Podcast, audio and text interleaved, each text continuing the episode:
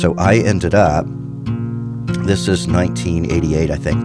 I ended up in the jungles of Honduras in the middle of the night doing a border crossing between a government controlled area and a guerrilla controlled area. Oh and God. ended up face to face with about a 13 or 14 year old kid Hmm. with a machine gun yelling at me, asking for my papers. Somebody helped me translate a little. I ended up giving him my visa. He's trying to be a badass and look big in front of all his buddies. He takes it, he wads it up, puts it in his mouth, and eats it. Whoa. And I'm thinking, uh, is this the end tonight?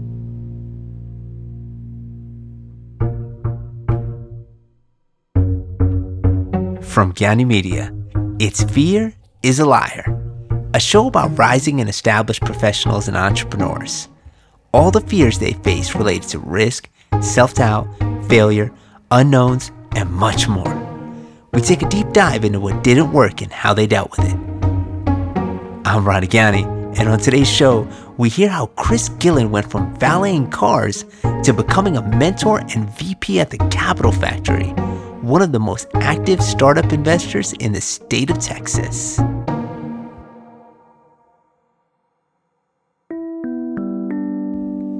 They say that a journey of a thousand miles begins with a single step.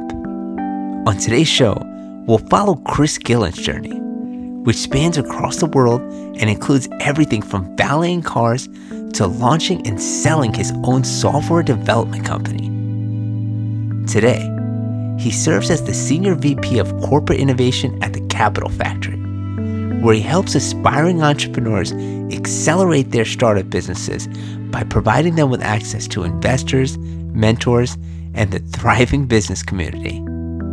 But first, we'll follow Chris's story back to the beginning, where he decides to take a hiatus from college to pursue a risky adventure. Equipped with $800 in his pocket and a curious nature, he treks across South America with little understanding of the language and a strong desire to discover the unknown. In this episode, we'll hear how Chris navigated pressure, uncertainty, and many of his ultimate fears along the way.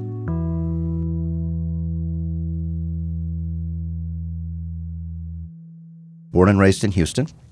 Spent most of my childhood in Houston. There were about four or five years where we bounced around the Midwest a little bit. My father was a sales guy, and uh, so we went where the opportunities were. Was not a great student. Um, I had ADD. I didn't know that at the time, but I look back and, and I think, wow, all of the challenges that I saw my own son having with ADD, um, having been labeled that, I thought, wow, I went through all that without knowing what it was about. You know, I just thought I was stupid and lazy, and and uh, and and it was really a struggle, uh, particularly academically, really a struggle. Uh, but did, did end up in college and uh, and studied at University of Houston for a couple of years, studied architecture, and ultimately um, started and then went back to Texas State University to study uh, economic geography and and uh, international business. What drew you to globetrotting and economic geography? I just have this vision of wanting to know what's around the next corner, hmm. wanting to know what's what's in the next neighborhood. When I was a kid, I would get on my bike and ride for miles and miles and miles because I just wanted to see what was next. And so once I became more mobile, right, then I'm doing it in on motorcycles and in cars and then on airplanes. Hmm. And I had this opportunity when I took a little break in college a friend of mine and I had this idea. We were going to travel from Tierra del Fuego, the tip of South America, back to Houston using only public transportation and sleeping in bars, putting hammocks up in bars. Because back in that day, I read in travel books, you could do that and you help clean up the bar at night and they'll let you sleep there. And we were going to write a book about our experiences. We were going to call it the Pan American Pub Crawl. Nice.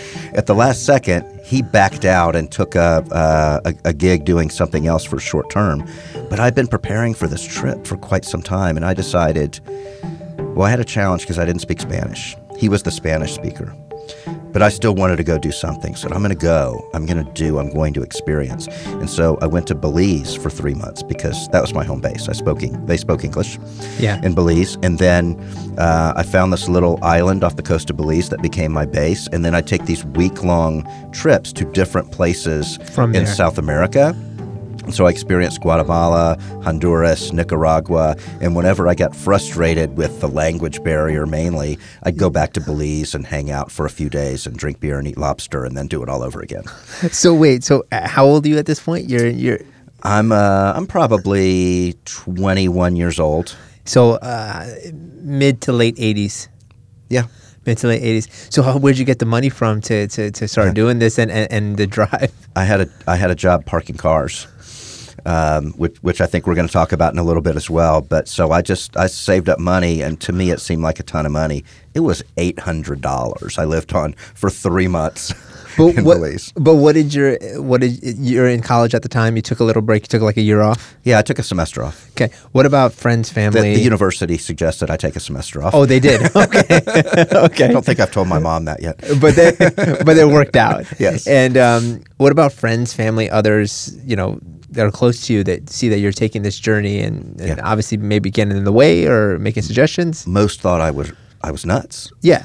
My mother, however, strongly encouraged it. Interesting. because she's a very exciting spirit. She's a journalist. She loves to to not only go see the unknown but document the unknown. And she saw this as a way for me to to catch that bug or feed that bug that's already living inside me.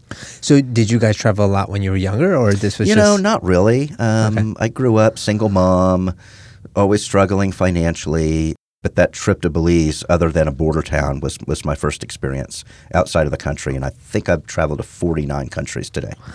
wow? So tell me something. Some of the challenging times you had when hopping around from Belize to all these places. I mean, you don't have experience. You're young. You don't have money. Yeah. You don't have guidance. Yep. And you mostly don't speak the language at most of these places you're showing up at. Right.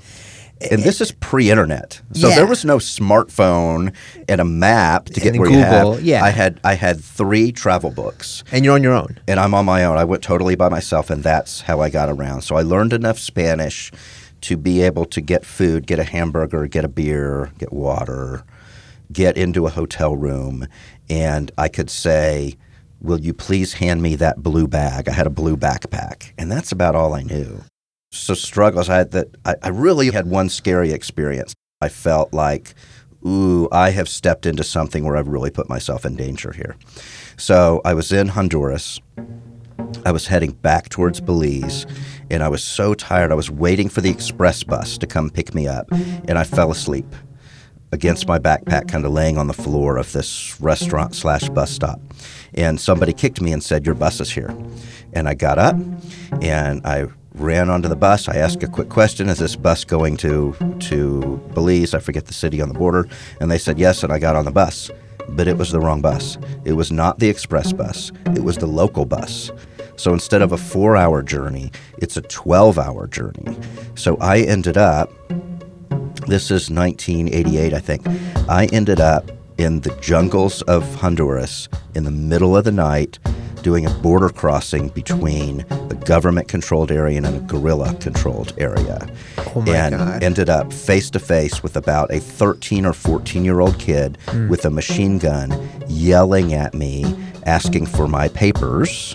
Somebody helped me translate a little. I ended up giving him my visa. He's trying to be a badass and look big in front of all his buddies.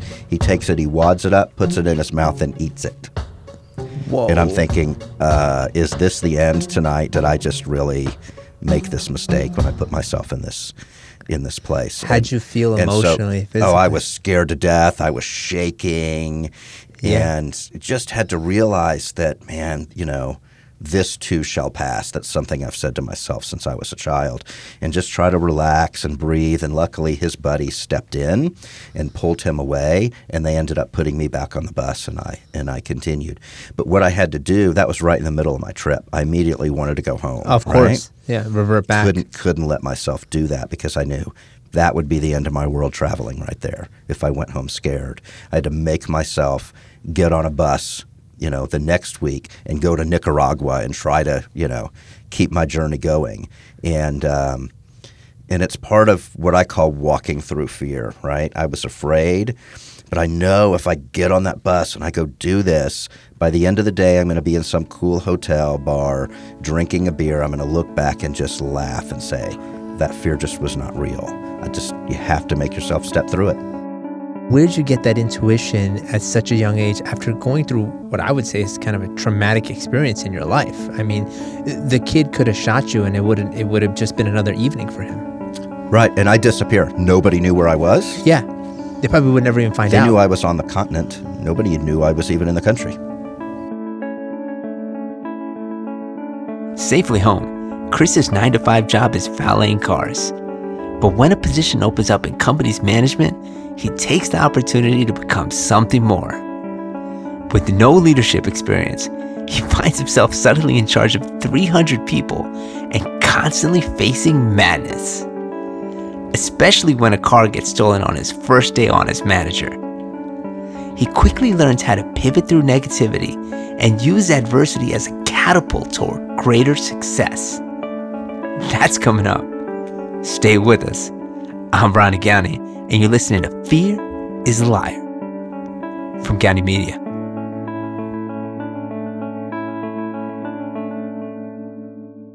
So then, how does that then transition into you uh, getting back into college, uh, graduating, and starting as a executive vice president at Jack Bowles? Yeah, so Jack Bowles is actually the valet parking company that I worked for. Okay. largest at the time, largest valet parking limousine company in the state of Texas. They had uh, contracts at all of the ritziest hotels in the state. So I'm coming out of school, and actually I didn't graduate. I decided I was finished.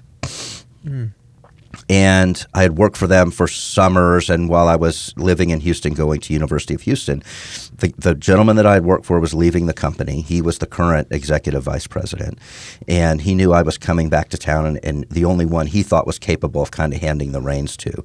So he convinced the owner of the company to give me a chance. And I, I stepped into this position, and I, I was managing 300 people. The original setup was they were all, I had 300 direct reports. And these are valet parkers. So imagine what could possibly go wrong on a daily basis. Oh my! But but, but weren't you? Wasn't your last position actually parking the cars? Uh, technically, yes. So so how did I that? had I had a job in the interim where I where I did an internship for an environmental management company in Beaumont, Texas, and uh, and created a new product line for him of doing environmental property assessments, and convinced that gentleman to let me open an office up in San Marcos where I was going to school, mm. and so I was doing environmental property assessments. So I had. I, I did have business vision and business experience beyond just parking cars. Gotcha. But I mean, yeah, you had that experience with them in the past, obviously, and then you had you had gone on to other things. Yeah. Um, And I was the most responsible valet parker over the three year period I worked for him, which meant I showed up and was wearing shoes. right. Right. Right. Right. Uh, and the cars didn't disappear. Exactly. Right. So, how'd you feel taking on that responsibility of, like you said, 300 direct reports, and you're how old? You're like in your mid 20s. Mid my mid mid twenties. Yeah, it's it like- is really a key pivotal job in my career path hmm. because it was absolute madness. So I, I brought in an operations manager. I brought in an administrative assistant to help me. But imagine 300 parkers seriously and what damage they can do in a, in a in a daily basis. So I was constantly in crisis management. Right. My first night when I took over the reins, a car got stolen from a country club that, that we managed. So I had to go explain to the manager of the country club. I had to go explain that to the owner of the car. And I was scared to death. There was an instance where I was called in. Uh, one of our parkers wrecked a brand new Chevy Suburban into a tree that was 50 feet off the road. At this event, it was the bride's father who walked out, cowboy, very, very drunk. But that job put me in a position, you know, two or three times a week, maybe even daily, where people are yelling at me, just constantly under attack. But that experience set me up for life to not be afraid of any circumstance in business. It does you can come and scream at me right in my face. I can be way behind in a sales quote or anything. It doesn't matter. I can handle the pressure. Hmm. So in those times, I came up with this concept of the constant deluge of negativity coming to me, I thought of myself as like a shark, right? I let that power me. I, I created what I call the slipstream, where I use that power of negativity coming towards me and I pivot. And every time I make a little pivot, it helps me lunge forward towards my goals.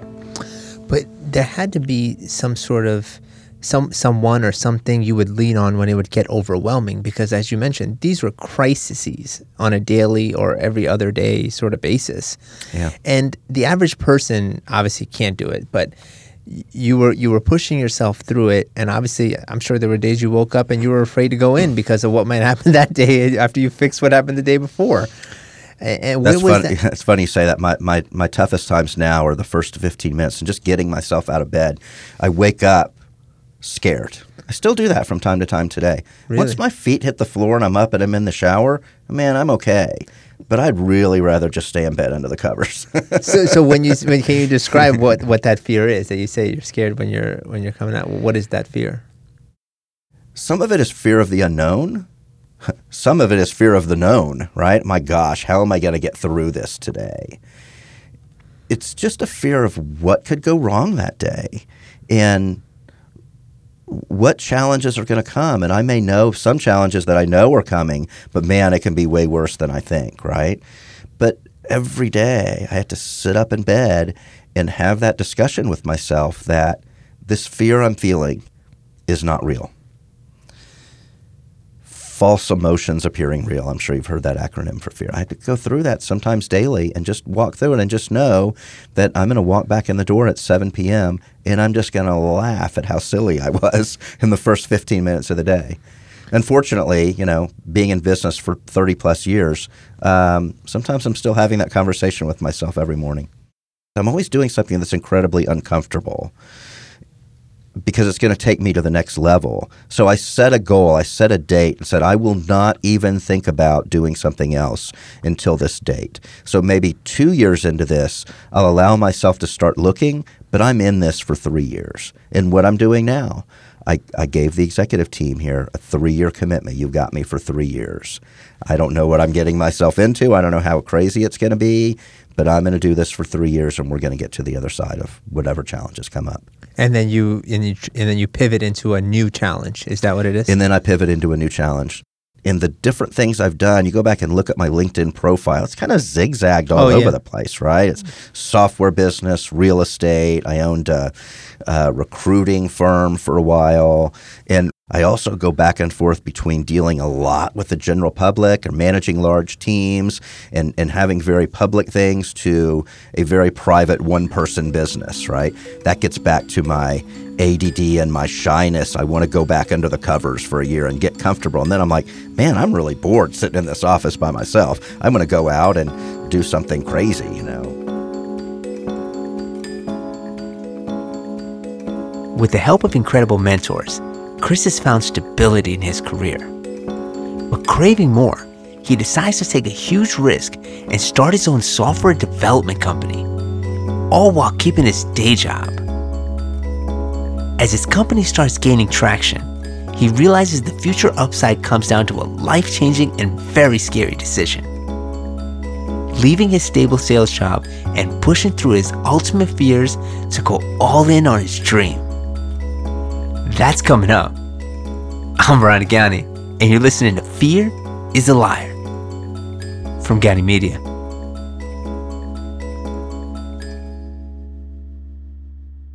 So these days, you spend a lot of your time at Capital Factory as a mentor, uh, mostly guiding young entrepreneurs how to manage and, and get going from the ground up. Uh, I'm curious if you had like a similar guidance when when you were going through it. Absolutely.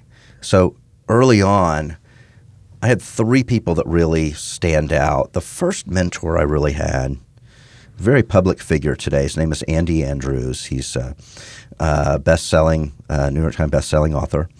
Um, I met him uh, early on through some other friends, and he really coached me through the beginnings of my my business life, and was just fantastic. And then when I got into the software business, um, I helped spin up a company called Idera. And my role there was to build the inside sales organization. which became the sales organization. They they got rid of the outside sales. My piece was the only piece that was working. So really, I built the sales organization for that company for the first two years. I had two mentors. They were the founders of Idera, Mike Clark and Keith Crewer. Great guys. My goal which I thought was a huge goal at the time. I wanted they were serial entrepreneurs. I wanted to be the VP of sales for their next business that they were going to spin up. Um, I thought I didn't have the qualifications to be the VP of sales of this startup we were currently in because they were they were running towards a Series B funding round and they needed someone who had who had taken a company from this size beyond. But what these two gentlemen told me was that I could skip that step of being VP sales of their next role and I could go start my own software company. And I started lots of little businesses. I've been a, like a micro serial entrepreneur. I'd started this little publishing company and just all kinds of crazy little things, but I'd never done a big company. But they taught me that just based on the knowledge that I already had, I was a master salesman in the, the software industry, and I could find new markets. I could build sales teams.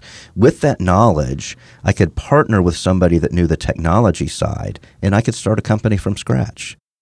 While you're doing work full time and, and you're doing well at, at your role at Idera, you start this company. Doesn't it start getting a little bit overwhelming as you're kind of doing both? And what were some of the major struggles and challenges you remember that kind of stressed you out or just made you anxious at that time? Overwhelming is a great descriptor. I was exhausted and I was a mentor at our church. And the money was very tight because I'm, we were we were funding funding this new business out of our pocket. Um, we were using uh, offshore developers, and um, I was paying for them out of my pocket. And there were times when I made the decision, and I remember this one very distinctly. It was Christmas time. Money was very short. Um, I had a decision whether to, to buy my son a big Christmas present or to pay the developers the money that I had promised them. And I paid the developers. So, about uh, two years after you guys started it in 08, around 2010, you decided to leave and go into Gazang full time. Yeah this was probably, I think, maybe one of the first times in your career at that point, and you're in your late 30s, almost 40. You have your family established, obviously, and you decide to take the leap and go full time on your own company. There must have been self doubt, anxiety, stresses, fear in general to, to do it, even if it was doing well. Could you describe how that was? Scared to death. Mm. mm. Um, my co-founder and I knew that to get to the next level, one of us was going to have to walk away from the secure job and go do this full time. We needed to raise a Series A. We're trying to raise three and a half million dollars to take it to the next level. No one was going to do that to a job where the two founders are only working part time. Of course.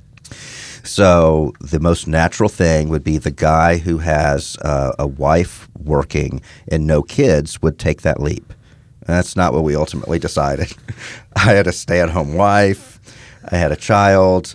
Um, I bought a home a couple of years before. I had more responsibilities.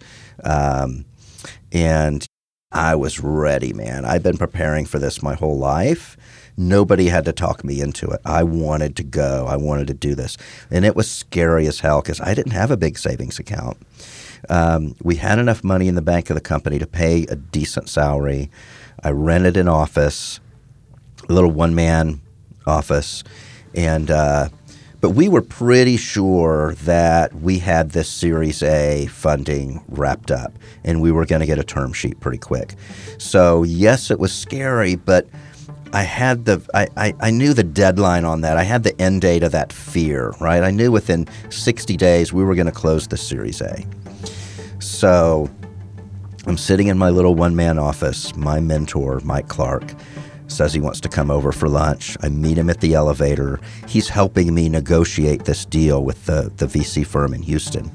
And uh, the elevator door opens and he walks out and he says, I always believe in putting the turd on the table. You're not going to get the term sheet the VC firm is backing out. Let's go have lunch and talk about it. like, oh my gosh. Like, think I should probably go tell my wife right now, but maybe not. Did your heart drop? How'd you feel? It was very scary. My heart dropped. My, you know, it's fear. I mean, it was just like I was staring at a lion, you know, and everything runs through your mind. It's like, oh my gosh, I did the, I, I'm so irresponsible. I can't believe I put my family in this position. Can't believe I put the company in this position. And the, the, the fear, man, it just overtakes you. I'm sure I turned white. Yeah, it drowns you to a Yeah. certain extent, right? Because Yeah. then, because then all you do is focus on the negatives, right? You focus on Right. the house payment, the bills, leaving the job, the paycheck's gone, and that nothing's ever gonna work. Right. Right. Right. But then I train myself within a few minutes. I'm back in that slipstream that I talked about, right? I get back into thinking, wow, all these negative, it's, this isn't people yelling at me. These are my own thoughts yelling at me, my own emotions coming at my subconscious. And I think, oop, I need to go into that slipstream. I need to use that energy to continue to pivot one way, then the other. And every time I make that pivot, I get the energy to move to the next step. So I had already trained myself to think that. So the fear did not paralyze me, but I kept moving, knowing that, huh, well, it wasn't the end of the day. I could look back and laugh. It was the end of a, a, a two month journey uh, of, of daily fear. But two months went by and we closed the deal. Much better terms than I was negotiating with the first VC firm. And I look back and then I can laugh and think, man, not only did I come out the other side, I came out with a deal twice as good as I was going to have two months ago.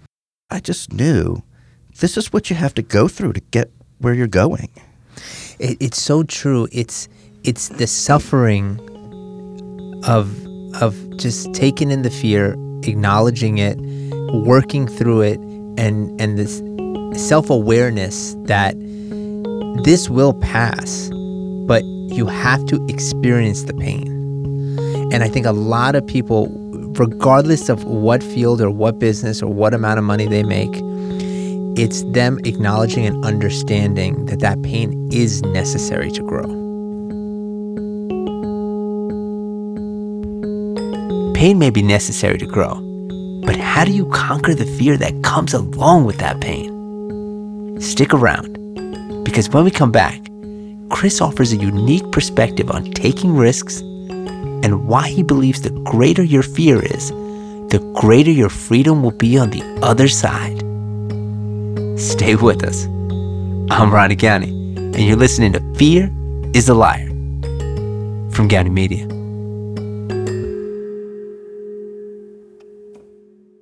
you said something that really nails it for me. It's self awareness. I've been using this process for a couple years, but I didn't really understand it until about a year ago. I read in this book, I think it's called Mind Hacking Happiness. I can't remember the author's name. Killer book.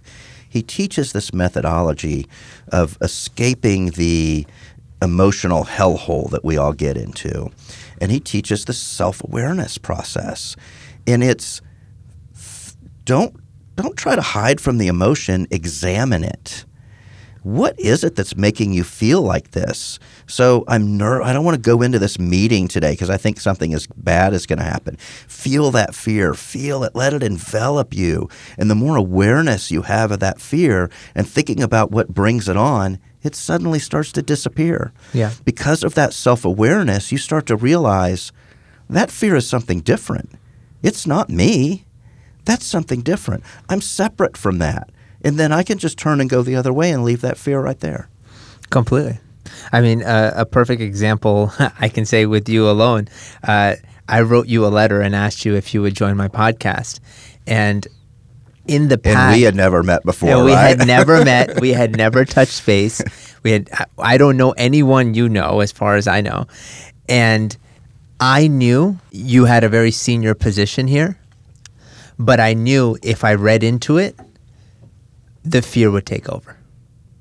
That, eh, like you know, all the accolades, all the credentials, all the companies that you've been involved in, that it, it would just it would seep in and it would affect.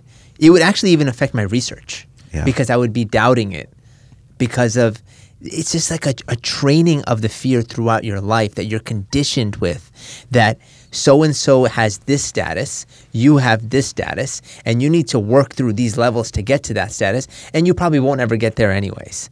It's all this conditioning that I've spent years just working on that self awareness that none of that is true. It's just Right. in your mind. Right. And it's it's the opposite. You're afraid that people aren't going to respond.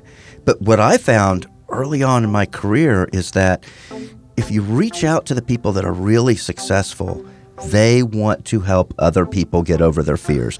They will respond. They will say yes. They will say, I help you. That's why I came to Capital Factory seven years ago to become a mentor, is because I wanted to help people that were in the situation that I that I got past, right? So, in the midst of all this uh, work that you've done in software development, both in your past career and then leading into your own company that was then eventually built and successfully sold, you you became the go-to expert for helping folks export their software development outside of the U.S. And uh, you got involved in India and Pakistan about 10 plus years ago. And then you've owned software development houses in uh, Guadalajara, Mexico, and other parts of Mexico, and even got involved in some business development in Eastern Europe. So, how how does that all come about, right? Like it's not you don't just show up in Mexico or you show up in India and Pakistan and say, "Oh, I'm just going to put some programmers here together and we're going to do software development." It's a lot of work and it's a lot of different sets of challenges to set that up productively in a workflow, obviously out there versus here. So could you tell me how that came about and how it grew to all these different locations Yeah. and th- the fears and unknowns that you had to deal with internationally while being here? There was a lot of fear involved in in basically sending your money off to foreign countries and and not knowing what's really happening there. How'd you get over that So- that hesitation? Yeah. This is funny. I've never been to Guadalajara. I've never been to Monterrey. We owned a software development house there. I couldn't afford to go there. Because we were mean? bo- we were bootstrapping it all at the time we were putting this together. I couldn't both pay him and buy an airline ticket to go there. So it was all by phone. It was all by Skype. It was all by walking through that fear every day that this is going to be okay. So you're sending all the money you have on the line in order for this thing to function and potentially give you an output to take you to the next step. But you Right. can't even see these people and meet them and, and work through face to face what they plan on achieving for you. That's right. It was all the trust of a friend, knowing that he was not going to steer me wrong. He was a very trusted advisor and uh, just tremendous amount of trust. But but you hear these stories. It's that trusted advisor that goes completely sideways and disappears from the country, Right. and you never hear from them again. That happens all the time. But it's that or nothing. My back was up against the wall. Either your dream is over or you walk through the fear and you take the risk and you follow this model. A lot of sleepless nights, but it worked. Were there days during that time that you remember that it, it just kind of ate at you? That you were just like, what if this just doesn't work and, and the money just goes and fades away out there and uh, who knows what happens to it Yeah, I'd say every day. every day? Mm. Anything you did to kind of cope during that time to kind of ease that? That might have helped, or anyone you leaned I just, on. I just I keep I keep the vision of, of what's at the end of all this, right? I wanted to own a real estate portfolio. I wanted to live in a nice house. I wanted vacation homes. I wanted free time. That's what I kept in my mind. I kept the prize in my mind. The freedom. the freedom. That's it. That's Chris Gillen, Senior VP of Corporate Innovation at the Capital Factory. For most startups, partnering with a Fortune 20 company is only something they could dream of. But at the Capital Factory, Chris and his partners are working with the brightest entrepreneurs in Texas, all to help even the smallest new startups play in the big leagues. Chris and many of his partners at the Capital Factory have successfully placed numerous startups in synergistic partnerships with universities, government agencies, and venture funds. Not to mention some of the largest corporations out there.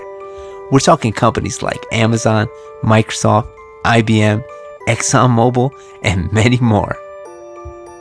With the mindset that a successful partnership is about more than the size of the company or its pocketbook, Chris and his team at the Capital Factory are cultivating the ultimate environment of innovation. A quick shout out to Simon and Stephanie who helped me produce the show. Thank you. To my daughter Severine and our future Gownies. I hope you hear this one day and it provides some value on your journey. For our audience, if the show provided a positive takeaway, please subscribe and share with others in your network. Thanks for tuning into Fear is a Liar, where we share how our guests embrace all the fears related to risk, self doubt, failure, unknowns, what didn't work, and how they dealt with it. Chris Gillen and Ronnie Gownie. I'm out.